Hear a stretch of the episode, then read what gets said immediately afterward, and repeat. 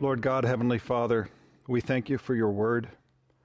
As we come and learn from your word, let us, I pray, be both convicted encouraged, uplifted, all according to the Spirit's leading, through Christ Jesus our Lord, whom we praise and give thanks. In Jesus' name, amen. Pastor John Harper was on the maiden voyage of the Titanic, the unsinkable ship. But as you know, the ship did hit a, uh, an iceberg and it started to sink. And during the time that it was sinking, Pastor Harper spent his time calling out. He said, Women, children, and the unsaved to go into the lifeboats. As he handed one man, one uh, an unsaved man, a life jacket, the man was upset. And Harper said, You need this much more than I do. And so he spent the last time on the ship as it was sinking, going to all of the people and pleading with them to receive Jesus as Lord and Savior. And once the ship actually got into the water, he spent his time in that frigid, cold water, swimming from person to person, from group to group, pleading with them to receive Jesus as Lord and Savior. This is how he spent his last few hours.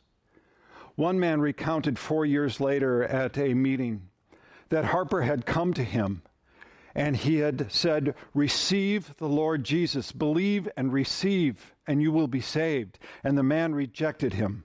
And so Harper swam away, and then when he came back, he pleaded with him one more time and shortly after that succumbed to hypothermia and died. The man recounted that he was Harper's last convert. My brothers and sisters in Christ, our world, it seems, has hit an iceberg, and we are tilting uh, quite rapidly. I'm not saying that we are sinking by any means or that there is not hope by any means. I am not saying that at all. But once what you and I thought was secure, in a very, very short time, everything seems to have been upturned. What was stable is not unstable, and the nation, and certainly the world, seems to be tilting badly. People have died. People are in the process of dying. The economic implications are going to reverberate for a long, long time. So there are many things that are shaken in this world. And during times like this, we want to just focus on what has been termed essential. We want to focus just on the temporal, the here and now. It is during times like this we are going to be tugged to focus on only the temporal because it's going to be the temporal only, the earthly things that are going to be deemed essential. But the gospel is essential no matter what the circumstances in your life. The gospel is essential no matter the circumstances. So, as we continue to share the gospel, there are a lot of people who are going to look at us and scoff because they say, We don't need that right now. But now is the very time that people need to hear the gospel. They need to hear the eternal truth of Christ Jesus. You and I need to burn as brightly as Pastor John Harper did. We need to proclaim and stand fast in the gospel. So this morning, we are going to continue with the gospel and we are going to finish up our, our series on Follow Me, what it means to be a disciple, a follower of Jesus. And you know what? This message today is probably going to seem odd for some people. But if you understand what Jesus is saying, it is essential, it is timeless, it is eternal. Because what does it mean to be a follower of Jesus? We're going to get to one of the hardest lessons in this. It is to deny yourself Take up the cross, take up your cross, and follow him. So let us hear the words of Christ Jesus. Let us hear the words of Scripture and be encouraged and convicted according to the leading of the Spirit. We are going to start with our gospel reading Now, I've only put some of the words on the screen, so it's a little bit bigger, easier to read. But I'm going to read Gospel of Mark, chapter 8, verses 31 through 33. And he began to teach them that the Son of Man must suffer many things and be rejected by the elders and the chief priests and the scribes and be killed, and after three days raised again. And he said this plainly. Peter took him aside and began to rebuke him. But turning and seeing his disciples, he rebuked Peter and said, Get behind me, Satan, for you are not setting your mind on the things of God, but the things of man. Now, the context of these verses is important. You see, Jesus has just asked his disciples, Who do you say that I am? And Peter said, You are the Christ. You are the Son of the living God. In the Gospel of Matthew, Jesus says this Peter, you, I'm paraphrasing, he says, You got it right, but he specifically says, Blessed are you, Simon Barjona because flesh and blood did not reveal this to you, but my Father who is in heaven. He says, Blessed are you, Simon. You understand who I am. Now, Peter must have been riding pretty high in the saddle at this time. But then Jesus goes on. It's almost as if he's saying, You understand who I am, but do you understand why I came?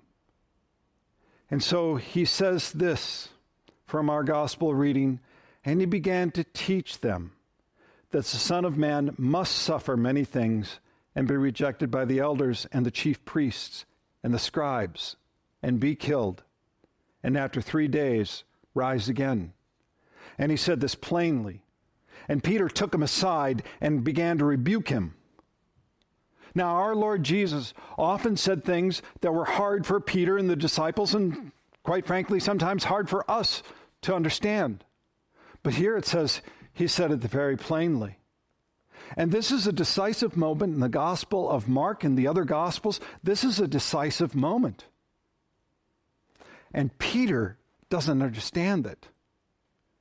You remember, he's been riding very high. You are the, the Christ, the Son of God. You're the Savior. You're the one who's going to ride in on the stallion and save the nation of Israel. But to be killed, to suffer, and then to be raised up, no. And so Peter rebukes Jesus. See, what Peter didn't realize, what Peter didn't realize is that he was actually rejecting God's plan of salvation. He didn't understand the depth of what he was rejecting. He, in essence, was rejecting the very nature, the very essence of the gospel. You see, that Jesus must die, that he must suffer, and that he will be raised on the third day. This is core to the gospel message. Now, we've covered this before. As a matter of fact, in the last series, What Does It Mean to Be a Christian? The very first one of that series, we covered how important those aspects are of the gospel. And if you deny those aspects of the, of the gospel, you deny the gospel itself. You deny God's plan of salvation. So, what, what Peter rejects is essential. And this is why Jesus gives such a strong strong rebuke to Peter. For he says this Get behind me, Satan. Right? Peter's been riding really high, and now Jesus says, Get behind me, Satan. Almost everybody in the world knows that particular phrase, but very few people know what follows it. He says, For you are not setting your mind on the things of God, but on the things of man. You need to let that ring in your head, in your heart, in your very soul, those words, for you are not setting your mind on God's interests, on the things of God, but on the things of man. You see, you and I, we are almost always swayed by the things of this earth at the expense of the gospel. In good times, we are swayed by things of the earth at the expense of the gospel. In bad times, we are often swayed by the things of the earth, what we deem essential, for the, and at the expense of the gospel. But Jesus is telling Peter and his disciples, and thus you and me, that the gospel, God's plan of salvation, is of the greatest significance. It is not of secondary, it is not of tertiary significance, it is of the greatest significance. And if you understand that the gospel is of the greatest significance in our lives above everything else, then the rest of the lesson will make much, much more sense and will have a much deeper impact for you. So let's go on with the rest of the lesson here. Verse 34 And calling the crowd to him with his disciples, he said to them, If anyone would come after me, let him deny himself and take up his cross and follow me. Now, notice the universal invitation. The nature of Jesus' invitation is universal in scope. He says, if anyone, and then later on the reading, it says whoever, or some translations might say whosoever. This is a very, very broad invitation. Whosoever. Look, after Jesus rebuked Peter and the disciples, he could have said, Okay, disciples, come on, huddle up here. I have something to tell you. You missed the boat on this particular topic. So I want to tell you just specifically, but Jesus didn't do that. He actually calls the crowd to him and the disciples.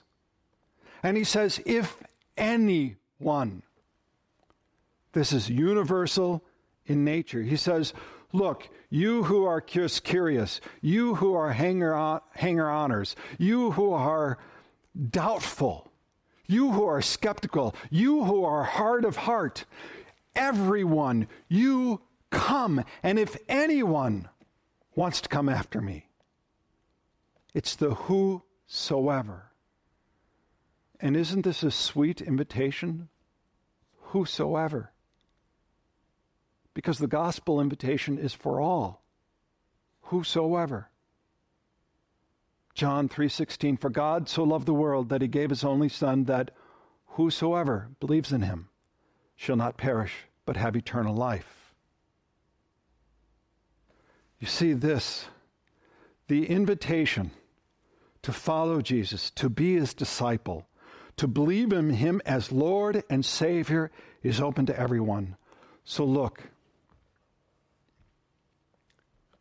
If you have never received Jesus as Lord and Savior and you heard these words today, today, today is the day to repent and believe, to receive Him as Lord and Savior. Look, your world might be tilted right now, but today is the day to receive the eternal promises of Christ Jesus.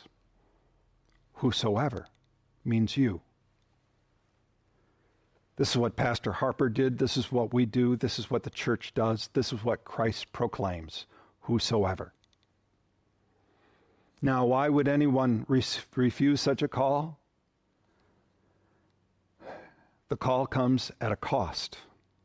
So let's go on with our study. If anyone would come after me, let him deny himself and take up his cross and follow me. See, this is a gospel call, unlike most gospel calls you will hear. In today's world, most gospel calls are like, come to Jesus and your life will be improved. Just receive Jesus as Lord and Savior and things will go well with you. But Jesus doesn't give any invitation like that. As a matter of fact, when you read the gospel invitations that Jesus gives, they are much more difficult. Here he says, If anyone would come after me, let him deny himself and take up his cross and follow me. So let's talk about deny yourself. Now, this is a time of Lent, right? And during a time of Lent, a lot of people give up things for Lent. And they give up certain foods or alcohol or TV or certain habits. And by the way, those might be really good things to do. As a matter of fact, some of you might and probably should give up alcohol. Some of you probably should stop eating certain things. Some of you should start exercising in the positive. I mean, the list goes on and on because these are not only a physical, but they are of spiritual benefit. Paul in Romans chapter 8, verse 13, he says, For if you live according to the flesh, you will die. But if you live by the Spirit, you put to death the deeds of the body, you will live. So here's the problem with this. A lot of people go, Well, that's scripture, right? And if I want to live by the Spirit, I should put to death the deeds of the body. So a lot of people take this and they go overboard with it, not understanding what that actually means. And so you have people do what's called mortification of the flesh, killing the flesh. In medieval times, the monks excelled at this. You had monks who slept on just the bare floor of their room and was very cold. They would fast for days on end. They would uh, wear sackcloth or hair shirts, really coarse clothing. Some of the hair shirts were so bad that it rubbed their backs raw. Some of them would even flagellate, whip themselves to try to kill the f- desires of the flesh. Martin Luther was one of these monks, and he said he excelled at all of these things, but he also realized that it had the wrong motive. Yeah, you could mortify the flesh, but it didn't touch the heart. And that's the heart of the matter in all of this. You see, the heart of man in his fallen state always wants to somehow take credit, to say, Look how well I have done in the eyes of God. It is a self glorification in many regards. Because really, what does the Bible say comes from the heart? From our heart comes all evil desires. Look, you can tame the outside all you want, but unless your heart is transformed, nothing is truly denied. Let me talk say that again. You can tame the outside all you want, but unless your heart is transformed, nothing is truly denied. Look, it's the sinful self that focuses not on the kingdom of God, but on the interest of man, right? Not on the eternal, but on the temporal. It is the sinful self that focuses not on the exaltation of Christ, but on receiving the praise of the world. It is the sinful self that says, I have no sin. So, what does it mean to deny yourself? To deny yourself is to reject, we would say repent, of your own fallen, sinful, prideful self. That's what it means to deny yourself. To deny yourself is to reject or repent your own fallen, sinful, prideful self. And look, this is our natural state apart from Christ Jesus. to deny yourself, to say that apart from Christ Jesus, everything in my life that I've accomplished, all the things that I say are good, are but rubbish. Now, this is a hard lesson because we want to call everything in our lives good, but apart from Christ, everything, everything in our lives is but rubbish.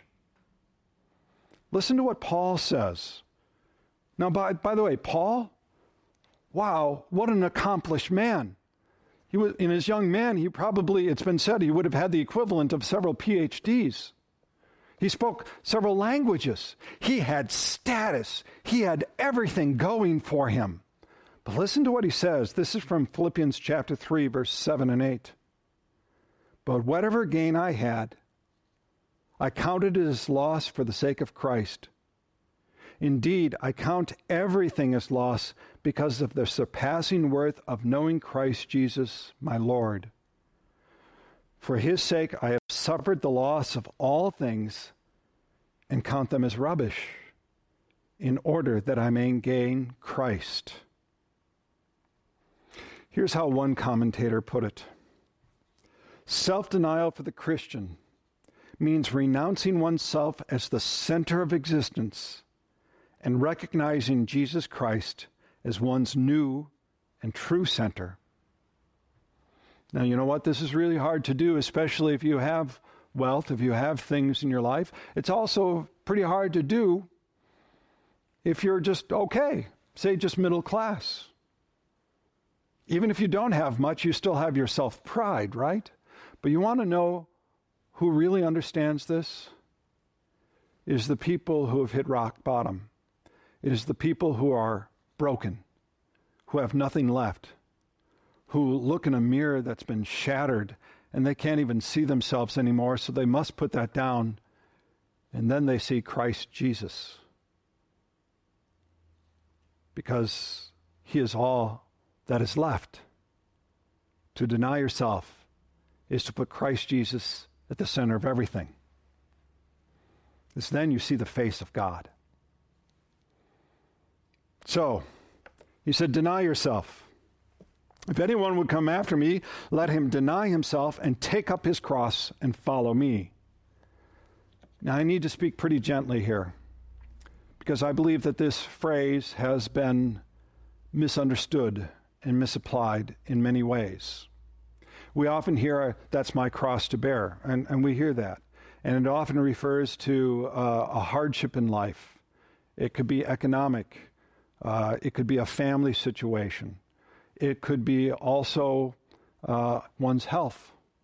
One's health in poor health could be, uh, is often said as a cross to bear. But when I speak and read and look at this in the proper context, I don't think that's what Jesus was talking about. Because in the proper context, to take up a cross means something else. You see, to the people who lived during Jesus' time, to take up a cross meant one thing and one thing only, and that's death. And a gruesome, torturous death depending on where you lived on the road that you could walk down, you would see crucifixion after crucifixion after crucifixion. You would see body after body after body, people in agony, moaning, crying out. You would see bodies that are dead, that are in the state of decomposing. You would see one after another. So to say, take up your cross and follow me, was like a punch to the gut for people. And for Jesus to say that he was going to suffer and die, they didn't see this as something symbolic, just as a symbolism of the cross. This had a real significance in their lives. You see, now 2,000 years later, and knowing what we know about Jesus in Scripture, we understand that when he went to the cross, it was of great love. It was love and mercy and grace that was shown that he went to the cross and died for our sins. And he did so out of full submission to the Father. You see, the relationship of the Son to the Father was of complete surrender to the Father's will. Jesus surrendered his will completely to the Father. God's plan of salvation, made manifest in Christ Jesus, fulfilled at the cross his death and then his resurrection. It was a complete submission.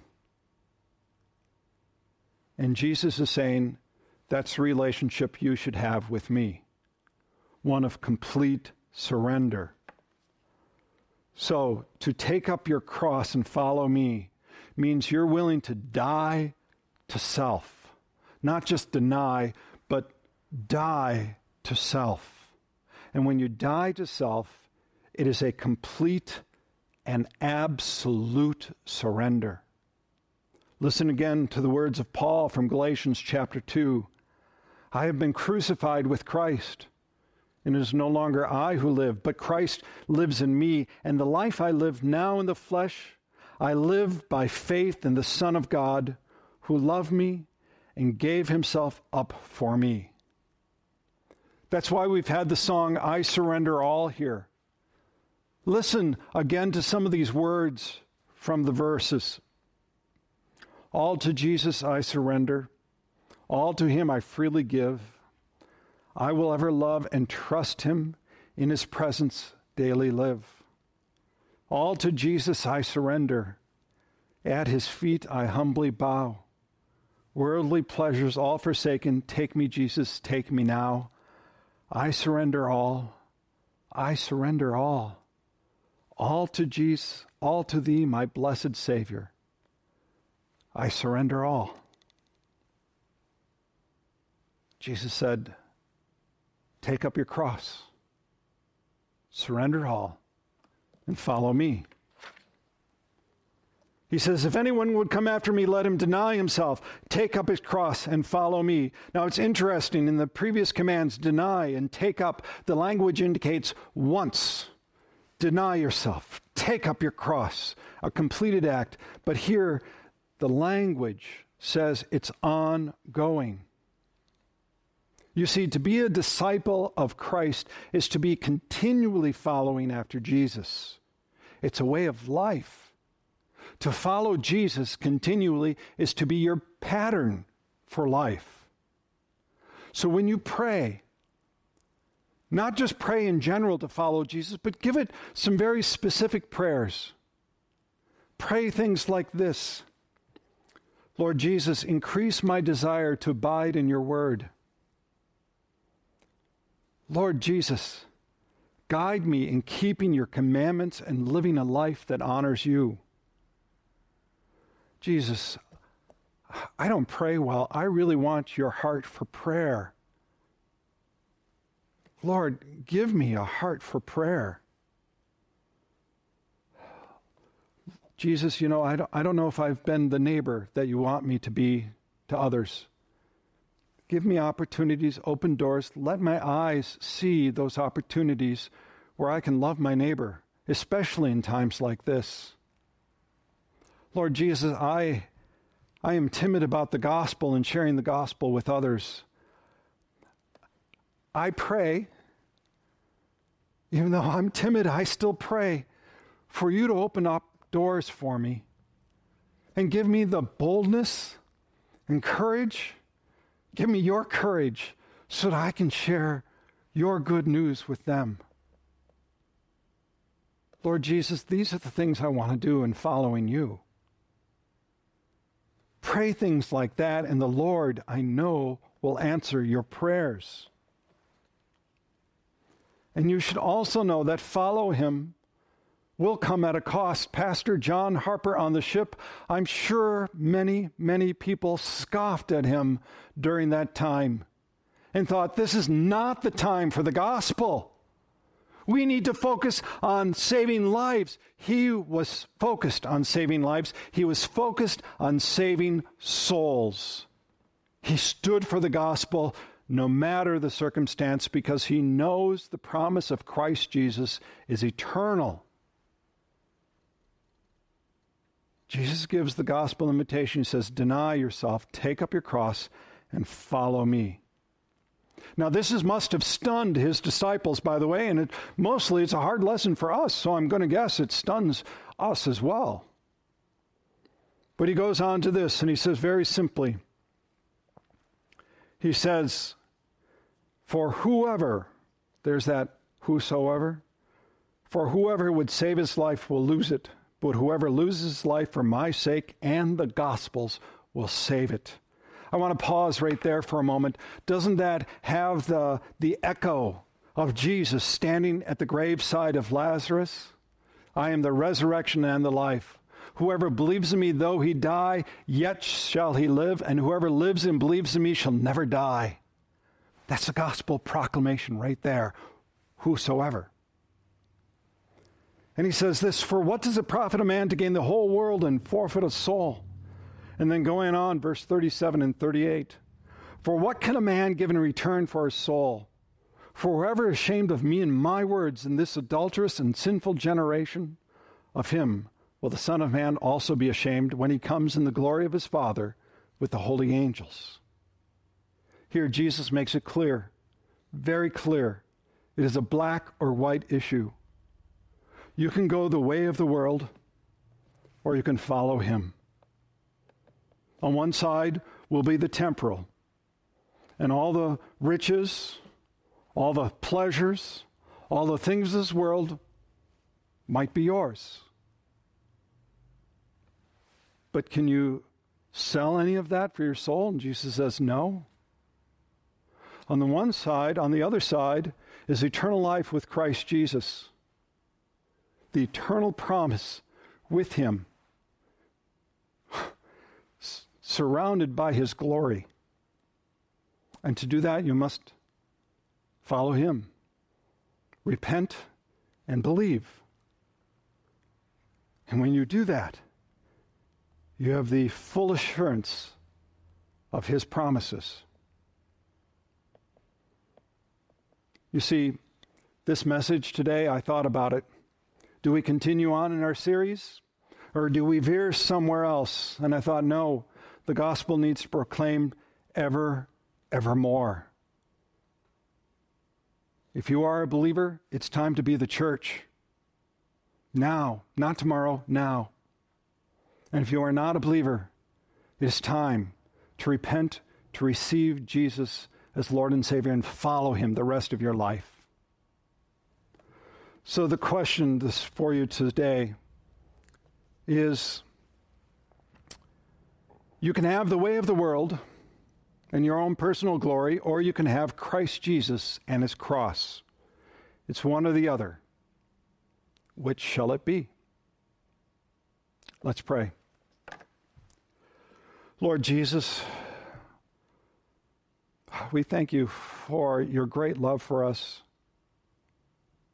What a glorious love you have given us. I, I pray, Jesus, that we all surrender to you completely, fully, following you to the very last breath of our lives. And we just thank you and praise you for everything you have given us and the great care you have for all. In Jesus' name we pray. Amen. We hope that you've been blessed by this message. If you have any questions or you would like to grow deeper in your faith, please visit our website at joyccc.com. Again, that's joyccc.com.